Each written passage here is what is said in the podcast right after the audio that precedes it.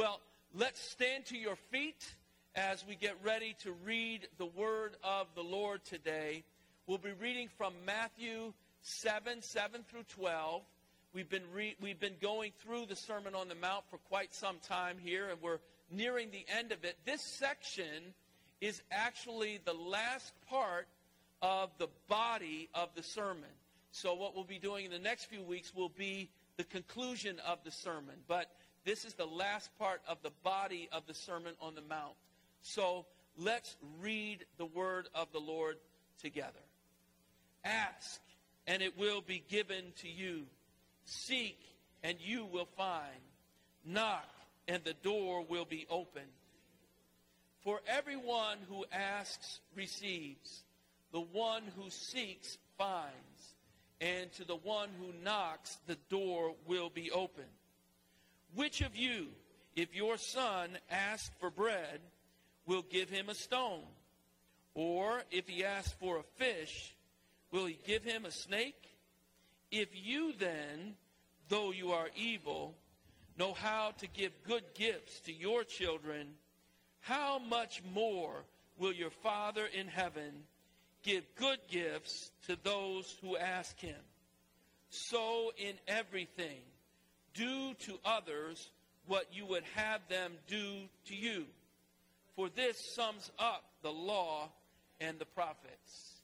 Amen. This is the word of the Lord. Today, I'm going to speak to you on the subject bold love, life empowered by experiencing God. Bold love, life empowered by experiencing God. Let me pray. Father, I pray that you will use these coming minutes, this time uh, that we have set aside to read your word and to hear your word. Lord, that by the power of the Holy Spirit, you will dig out our ears, you will soften hearts, you will do whatever you need to do in each one of us. Lord God, you will minimize distractions and help us, Lord God, to hear from you. We need to hear from you. Desperately, we need to hear from you. So, God, speak to us today. Glorify the name of Jesus in this place. We pray it in Jesus' name.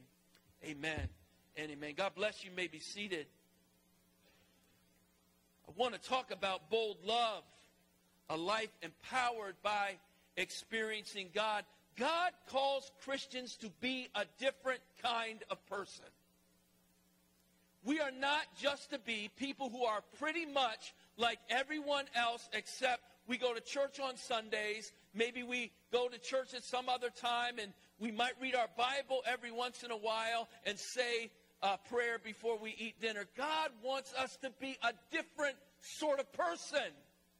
And that has been my heart's cry in my personal life over the last few weeks. Lord, make me a different kind of person. A person that you cannot help but know he's been with Jesus. That, that, that the power of Jesus Christ is, is alive in his life, not, not to show off anything or to be anything, but to point people to the one true and living God, Jesus, who is the Christ. And my prayer is not for me only, but for everyone under the sound of my voice, for every person who's a part of this church, whether you're 85 years old, 86 years old, or 16 years old, or 6 years old, or somewhere in between, I pray that we will be a people marked by an experience of God. And that will make us bold people. I, want, I received a letter this week from a missionary uh, who is in northern Africa working among Muslims. And she shared a number of things in uh, her, her email, but she works with Muslims who, some of them are coming to Christ and facing incredible persecution because of making that bold decision. And she shared these things in the newsletter. She said, number one, Barry, who's 21 years old. I don't know if these are the real names. But Barry, 21, continues to live in hiding as his family seeks to find him and force him back to Islam, or worse. It says recently he came close to giving up and returning to Islam and his family. And then she says, secondly, a man named Joseph, a refugee from a neighboring country, was beaten senseless a few months ago by family due to his faith, leaving him, she says, with PTSD. And then a third situation, Bruce was reading God's word. A family member walked in and asked, What are you reading? He courageously admitted, The Bible. Have you become a Christian? said the family member. He said, Yes. His family was furious. They burned all of his possessions his clothes, his shoes, his mattress, everything that he owned. They kicked him out and told him not to come back. She says, so sad, and yet, what joy that he didn't deny Christ. And then she has a quote from him Even if they kill me, I will die a Christian, Bruce told the team leader. Listen, people are living in this world who don't have a choice, but if you're going to be a Christian, you've got to be bold. You've got to be strong. But I fear that it's way too easy for us to wear the label of Christian, to maybe put a cross around our neck and to come to church on a Sunday and say, Yes, I believe in Jesus Christ. But boldness does not describe our lives. God is calling us to be bold for Him. I want to, we'll look at three things today as we look at bold love. And, and that is this number one, bold love persists in asking for what is right. That means we will be praying bold prayers. Does anyone pray bold prayers? Come on, let's pray bold prayers, y'all. We've got to start praying bold prayers. Number two, not only does it persist in asking for what is right, but it trusts in the character of God. That is bold believing. We'll look at what that means. Bold believing, trusting in the character of God as He's revealed Himself to us in His Word. And number three, bold love loves others with God's love. You've experienced the overwhelming love of a heavenly Father, and therefore, having that experience, you can't help but love others with that same love. Amen? It's quiet in here today, but that's all right. That's all right. I'm believing that the Lord does have a word. You see that? PTL. Praise the Lord, y'all. You see that? How that worked out? I don't know how that worked out. I kind of do know how that worked out, but praise the Lord. We need to be people who are giving him our whole life in praise. So let's go into the text here. Let's look at what the Word of God has to say. The first point is this bold love persists in asking God for what is right. And we see that in verses 7 and 8. And verse 7 starts Ask and it will be given to you, seek and you will find, knock and the door will be open to you. And he says in verse 8 For everyone who asks receives, the one who seeks finds, the one who the one who knocks, the door will be opened. And maybe you don't feel like that's your experience, but one of the things we've got to figure out is what is the Word of God saying here exactly? And the New Living Translation, I think, really gets it right when it says, Keep on asking and you will receive.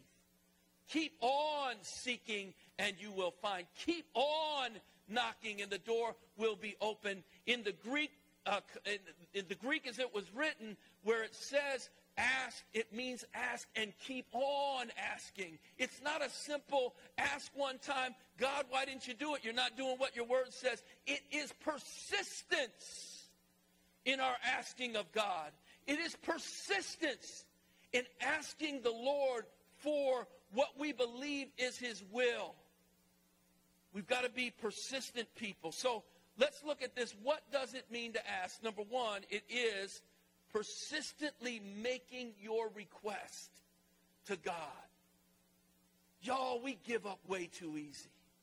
Let's not give up on it. Number two, to seek is a willingness to work through every barrier. Life is hard, it is difficult. We can go through seasons of discouragement, but when we are seeking God, that is, we are finding, we are determined that we will find Him. I'm going to go through that barrier of discouragement. I'm going to go through that barrier, uh, whatever the barrier may be. I am going to knock anything and, and everything out of the way in order to seek Him. To seek Him. And thirdly, it is to knock. You can't knock on a door if you're 10 feet away from it. Or if you're 100 feet away from it, you got to get right up to the door. Amen?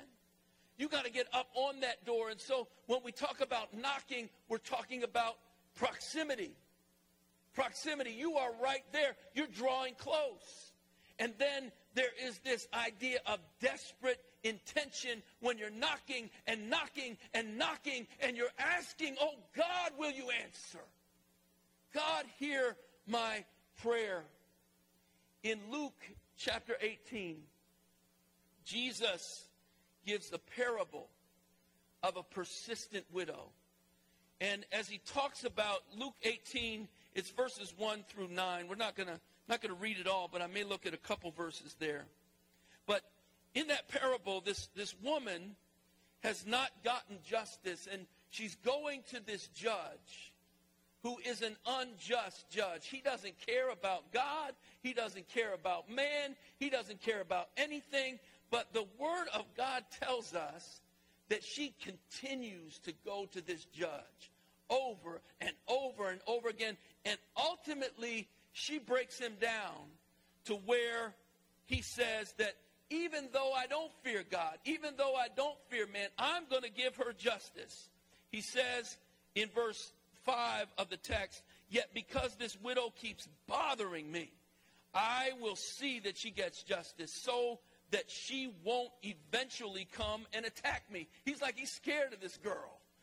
Like she is out her mind. She's texting me at 2 o'clock in the morning. She's on my instant messenger. She's calling me. She's sending friends over to me. I can't take it anymore. Okay, I'll give you justice. Jesus tells this parable not to say that God is an unjust judge, but to say, how persistent are you in seeking the things of God? And he says later in those verses in chap in verse 7 and 8, he says, And will not God bring about justice for his chosen ones? Won't he? We say sometimes, won't he do it? won't he do it? Yes, he will. Won't God bring about justice for his chosen ones who cry out to him day and night? Now look at what the text says. Won't he bring about justice for those who cry out day and night? Can you truly say that you are one of those? That's a question I'm asking myself as we live in a city and in a country that is quote unquote a Christian country. And yet, surveys have been done Pastor Tim talked about this last week at uh, Pastor John Jeline's installation service at Emmanuel Chapel. But surveys have been done, both secular and religious uh, polling organizations have done surveys where they have about five different tenets of what it means to be a born again Christian. You believe that the Bible is the Word of God. You believe in Jesus Christ as the only way. You pray regularly. You attend church. You're reading your Bible regularly. They're looking at these tenets, basic things, not deep things, basic things. And they did these surveys, and all four organizations, whether secular or whether religious, found that somewhere between 7 and 9% of people in our country fit the bill. That means 93 to 90, help me with my math, 91% are not walking with Jesus. And the reality is, we can check those boxes and not be those who are crying out to God day and night. Listen, people are dying all around us and they need the Lord. My wife heard today of a colleague at work whose 26 year old brother, healthy young man, is gone. As of Friday, Friday of this week, he died suddenly. 26 years old. We live in desperate times, and we need to be persistent people. calling New Life Church to be a church that knows something about persistent prayer. That knows something about the kind of prayer that doesn't just pray a nice, sweet, help me, Lord, I don't mean no harm when I say this, a nice, sweet Presbyterian prayer. I don't mean any harm when I say that. But we need to pray boldly. The, the Lord says to us, Come boldly before the throne of grace and find grace and mercy in your time of need. We come boldly to God. We come boldly to Him. We need to reshape a culture of prayer in this place, and we need to do it in our personal lives as well. But we are determined to move forward in creating that culture of persistent prayer in this place. And my prayer is that it will catch on to each one of you as well. There is an instance in 2 Kings chapter 13. It is the very last words of the prophet Elisha, the prophet who followed Elijah. And he is with the king Jehoash, the king of Israel. And the king comes because Elisha is dying. He's sick and he's dying, and the king comes and mourns over him. But then the prophet does a very prophety type thing. It's like, prophet, what are you doing? They do different kinds of things, y'all. And so he, he tells him to take an arrow and shoot the arrow. And then he tells the king to get the arrows, and he says, strike the ground with the arrows. They are in an ongoing war with Aram, the Arameans. And he says, I want you to take those arrows and strike the ground with the arrows. Elijah's almost dead. He's on his deathbed. And the king, Jehoash, takes the arrows and hits the ground three times and stops. And what we hear and what we see in that scripture in 2 Kings chapter 13 is Elisha gets angry with him. He says, You stopped after three times. That means God's going to give you a little victory. He says, You should have hit the ground five or six times. Basically, you should have hit the ground till I told you to stop hitting the ground. What's he talking about? There is a weakness in your spirit. There is an inability to just get mad enough, to get mad enough at what the devil is doing, to get mad enough at how the enemies of God's people are coming in and plundering God's people. And all you do is hit the ground three times. And I think that for many of us, God has taken, it see, or, or the devil seems like he's taken our sons and our daughters. He's taken our neighbors. He's taken our city. People are dying in this city every day of opioid addiction and overdoses. People are dying, being shot and killed. And this is happening all around us. And we are hitting the ground three times. God wants to say to us, how important is this to you, really? Here's my question Are you desperate enough? Are you desperate enough to make a significant change in the way that you pray? A significant change. Look at your life. Look at your day. Look at your week. You've got all kinds of things blocked out on your calendar. You got your calendar blocked out for work and for different tasks that you do, and we're all busy. We've all got a lot of things to do. But if we be honest, we've got other things on that calendar that could easily be moved away. This show or that show or this game or that game, there are things that we can move away. We can wake up a little earlier. We can go to bed a little later. We can do something to say, God is first. God is most important. And what's going on in this world, in my life, in my family, I'm not going to have it anymore, Lord. I'm going to pray and pray and pray and see that you do what only you can do. Zechariah 4 6 says, Not by might nor by power, but by my spirit, saith the Lord. It's only God that can do it. We're not, we should not fool ourselves at New Life Church to think that we're going to have some program, some preacher, or some music and something that we're going to put together that's going to do some great work in Philadelphia. We're not. I ain't it, y'all. Jesus is it. The Holy Spirit is it. God the Father is it. And we need to pray and live as if if he doesn't do it, it ain't going to get done. I'm sorry about my English. But if he doesn't do it, it won't get done. And so we need to beseech the Lord of the harvest to do what only he can do.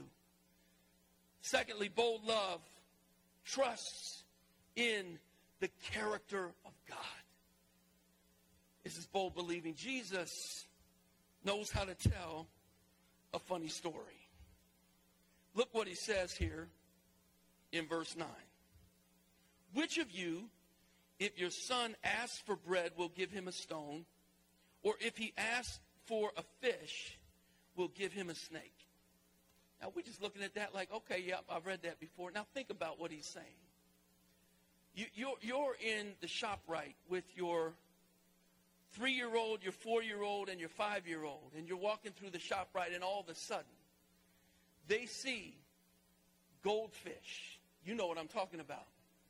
They should be illegal, by the way. Goldfish are just, for some reason, they're just way too good, right? Those little snack crackers that look like fish, and they're looking at the goldfish. They're saying, Mommy, Mommy, Mommy, or Daddy, Daddy, Daddy, I want fish, I want fish. Give me the fish, give me the fish. They're all over it, and they're just you. And you say, Okay, you want some fish? Let me get something for you. Go behind something. You throw a snake at them. That's a little crazy, y'all. I don't know. That's, that's just that's coming out of your, your crazy place. You just happen to carry a snake around to say, You want a fish? Here you go. Take a snake. That's a little crazy, y'all. Jesus tells this crazy story, but what does he say at the end of it? If you, being evil, know how to give good gifts to your children, how much more will your Father in heaven give good gifts to those who ask him?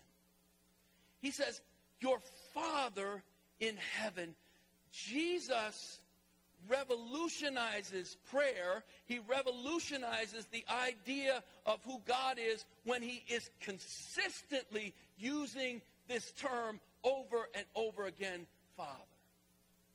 It gets him in trouble because he claims to be the only begotten Son of God. He claims to be, as a matter of fact, God in the flesh, but he talks about this relationship. But he not only says he's my Father, but he says he's your Father. You see, what we need to see here is this idea that God is now in relationship with us. God is not just some far off concept, some theological construct, something that's written in a book, but he is a person and he desires intimate relationship with you. We see Father God over and over and over again. And one of the great analogies of Scripture in the, in the New Testament as well is he is the bridegroom and we are his bride. There is no more intimate relationship in the world than the bridegroom and the bride, and God calls us his bride. We're the bride of Christ. We need this intimate relationship with our God. Now, many of you know, have a couple quotes here from, I think they're quotes or semi quotes from Jack Miller, but one of the famous things he said was cheer up. You're a whole lot worse than you think you are. Some of y'all know this, but in Jesus, you're far more loved than you could ever imagine, right? And here's the thing. Here's the thing we understand that theology. Here's what I fear. We got the theology. I know not just the Jack Miller theology, but I understand the book of Romans and I understand the book of Galatians and I understand how God has come to us and that my sin is worse than I ever thought it could be, but God's love is greater than I ever thought it was. And so I've got my theology straight. I feel so good about it. My theology is in line. But here's another. I said Jack Miller ish because I'm not positive if this was a quote, but I came across it. He says, Are you just learning the lyrics? That's theology. That's getting your doctrine right. That's understanding things in a certain way. But are you just learning the lyrics of theology and doctrine, or are you hearing the music of God? God calls us into an intimate personal experience of Him, a direct experience of the living God, and He wants to breathe on your life. He wants to breathe on this church. He wants to breathe on my wife and I in our times of prayer. And God wants to come near you so that nothing can convince you that God is against you. We can read it in Romans, we can memorize it, we ought to, but there is an experience of God that puts you way past syllogisms and logic and understanding that gets you to a place where you know that you know that you know God is for me. And all the devils in hell can't make me think otherwise. That comes from experiencing God. So I want to tell you about two men who had this kind of experience. One of them you'll probably know, D.L. Moody. D.L. Moody was a great evangelist. God used him mightily in the 19th century. He started Moody Bible Institute. He preached to thousands of thousands of people in England, in Scotland, and in the U.S. And God used him in mighty ways. But up to a certain point in his own walk with God and in his ministry, the biographers say he was a pretty pedestrian preacher. He was just a run of the mill, okay. He, yep, what he said is right. It's good. But something happened to D.L. Moody. And this is the way Moody described it himself. He said, I began to cry as never before for a greater blessing from God. The hunger increased. I really felt that I did not want to live any longer. He's saying that I am hungering and thirsting for God so much that apart from Him, life doesn't really have any meaning. Our problem is that we're looking for life apart from Him to find our meaning. But He says, I am hungering and thirsting. Listen, those were Jesus' words at the beginning of uh, of the Sermon on the Mount, he says, Blessed are those who hunger and thirst for righteousness, for they will be filled.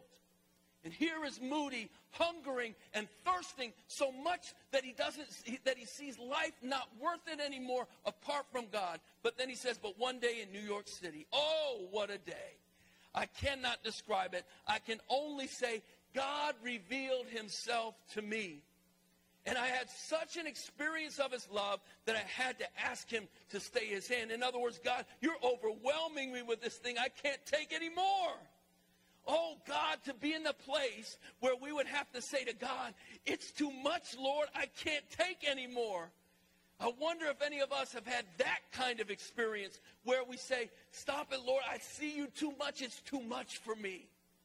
And yet, this was the experience of Moody as he sought after God. Listen, Moody was a saved man. He was a godly man. He was a minister of the gospel of Jesus Christ. And yet, there was still something missing for him cried out, and God blessed him in this way. Now, uh, the other person I want you to see is a man named Dr. Thomas Goodwin.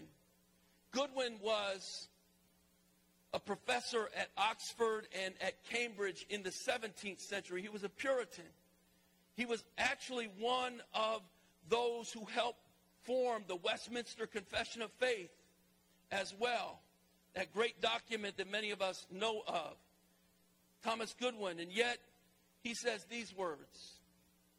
He says, There is a light that comes and overpowers a man's soul and assures him that God is his and he is God's. And that God loves him from everlasting. He says it is a light beyond the light of ordinary faith. Says there's an experience that I entered into in the Lord and I wish that all of God's people would know that experience. Listen, y'all, we're living in what the Bible calls the last days. Now, I'm not going to start giving you prophecies of when Jesus is coming because I don't have a clue. But biblically, the last days refers to the times between Jesus' first coming and his second coming. So, in the, on the day of Pentecost, they were living in the last days. That was 2,000 years ago, but today we're still living in the last days. And when the Holy Spirit comes out on the church, the 120 in the upper room on the day of Pentecost, Peter begins to, they, they begin to speak in tongues. All these things happen, and God is moving, and, and the Lord is at work. And then Peter stands up and begins to preach. You remember Peter, who was denying Jesus just a little bit before, who ran out on the cross and all of that, who was afraid to be there. Now he stands up before a multitude of people and he says, This is that which the prophet Joel talked about. This is the outpouring of God's Holy Spirit. And God said, He promised through the prophet that He will pour out His Spirit on who? On special people who have a particular relationship and title in the church. Is that what He said? That's not what He said. He said, I will pour out my Spirit on all flesh. He said, sons and daughters will prophesy. Young men will see visions. Old men will have dreams. He, he talks about the pouring out of his Holy Spirit on the church of God. And listen, if 2,000 years ago was the last days, so is today. Somebody ought to say amen. We need to know God in the power of his resurrection and in the fellowship of his suffering. But here's the thing when you experience God, when you know God, and you're in the midst of that time, when you are experiencing the, the, the fellowship of his suffering, it's enough to know because you know he is with me. He will not leave me. He will not forsake me. God cannot and will not leave us as orphans, and you know it. You know that you know that you know it. I'm going to get personal here for a minute. I'm not going to talk about D.L. Moody or Thomas Goodwin anymore, but just in my own personal life and in with my wife and I, God has pressed us to a different sort and kind of prayer life at this point. And for years I've been saying, I know we pray consistently in the morning. I pray through the day at different times, but to have a time in the evening where we're not just praying nice prayers, but we are petitioning the Lord of glory and asking God to come down and meet us. And God is beginning to do that more and more in our lives, and I am thankful for it. But my prayer is that I won't be alone in it at New Life Church.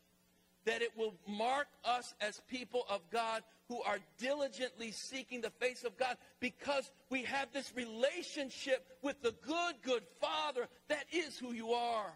We know Him in that way. We know Him in that way. Now, let me just say this because whenever we deal with this subject of, of fervent prayer, many people have felt disappointed and have, give, have given up because you've been praying for days. You've been praying for weeks. You've been praying for months. Maybe you've been praying for years. Maybe you've been praying for decades. I don't know how long, but it just doesn't seem that this thing is going to move. Has anyone ever experienced that? You're frustrated. You've been praying. You know you're praying, but you're frustrated. You're hurt. You're wondering, God, are my prayers bouncing off the ceiling and back down into my face again? What's going on? But we've got to be a people who are determined by pressing into God to know Him in such a way. We know He's a good Father. I may not understand all of His ways, but I know that God is at work. In the book of Habakkuk, chapter 3, this is one of my favorite little books in the Bible.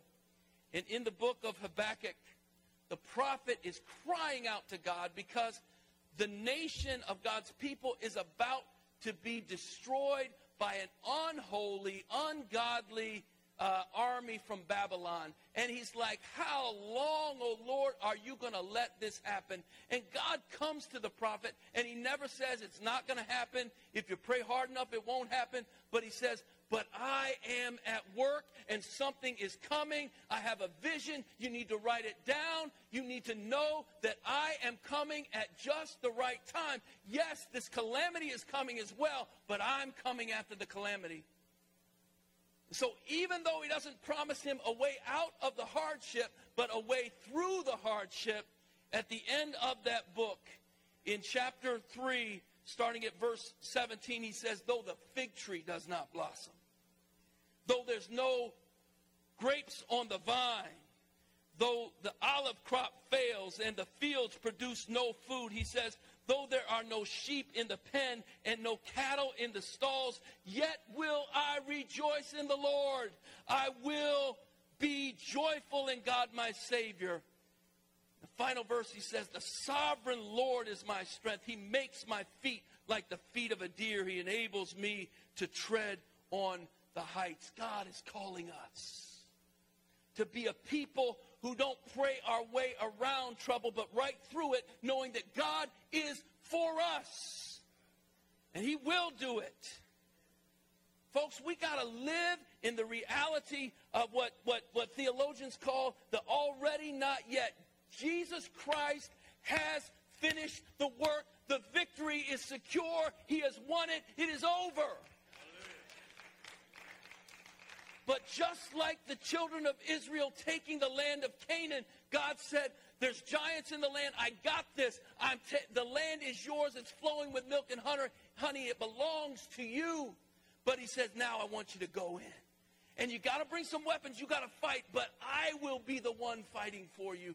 Brothers and sisters, we are not fighting for victory in the Lord. We are fighting from victory in the Lord, and we are fighting from the reality that He has disarmed all the rulers, all the authorities, all the powers of this dark world. And we fight from that reality to see the Lord Christ glorified. I want to see Him glorified in my family. Mad glorified, not a little glorified. I want to see him glorified in New Life Church. I want to see him glorified in Olney. I want to see him glorified in Philadelphia. I want to see it spread like wildfire throughout this country and around this world and to see the glory of the Lord cover this earth as the waters cover the sea. Our God is great. One last thing, briefly. Bold love also loves others with God's love. Verse 12 so in everything, do to others what you would have them do to you. He says, for this sums up the law and the prophets. This is the end of the main section of the Sermon on the Mount. It started the there was uh, an introduction to the sermon, but the sermon really starts the body of the sermon in chapter 5, verse 17. He says, Do not think that I have come to abolish the law and the prophets. I've not come to abolish them, but to fulfill them. How is, are they fulfilled? The verse we just looked at, verse 12. In everything, do to others what you would have them do to you. This sums up the law and the prophets. The law and the prophets are summed up as God creates for himself through Jesus Christ and by the power of the Holy Spirit a people that knows how to love. A people that are empowered to love. A people who don't shrink back from difficult situations, from difficult uh, uh, circumstances, from difficult people, but a people who have been prepared by God Himself, and He's poured out His Spirit on them, and they love with a tenacious and powerful love that nothing in this world can stop. That's simply the golden rule, but the golden rule doesn't work without the Holy Ghost. Amen? because if you don't have the Holy Spirit, you're going to get out of your right mind and into that other mind that you know about already. And we all have our ways of not loving people well. But when we have this experience of God, when we persist in prayer before God, God empowers us to love people boldly. This is God's call. So, brothers and sisters, and I ask you today will you commit to live your life with radical boldness for Jesus Christ? God's calling us beyond where we already are.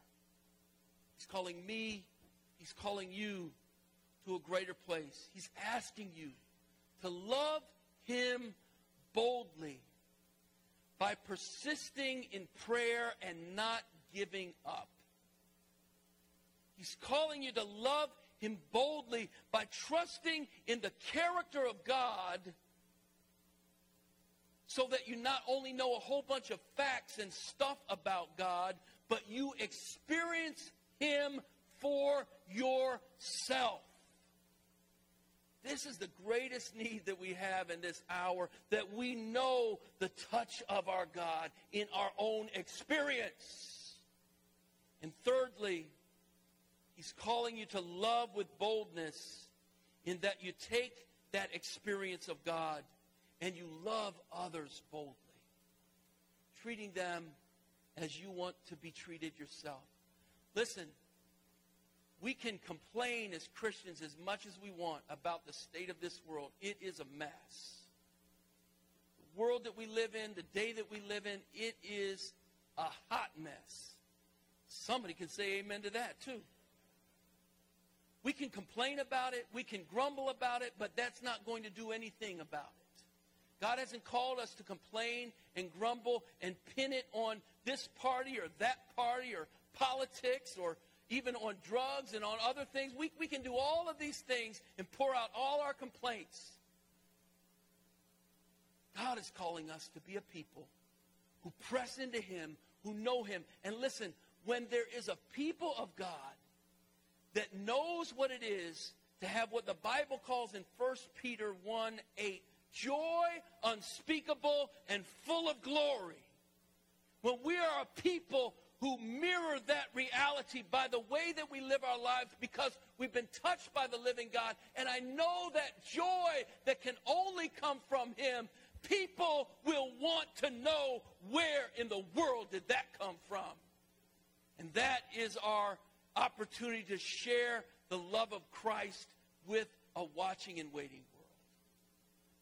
So, brothers and sisters, pray with me as we close today hope you can hear and see the burden that I have for this church, the burden that I have for each of you, the burden that I have for this community. It's not my burden. It's God's burden. Jesus died. You can play. Jesus died not just to give life to a sprinkling couple of people here or there. Jesus wants to save a lot of folks.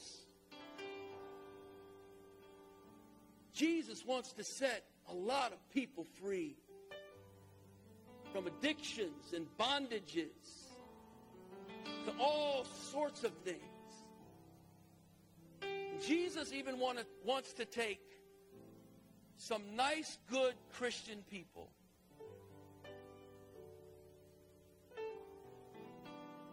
who are really no threat at all to the devil and his kingdom. But you're nice, good Christian people. God wants to turn you into warriors for him.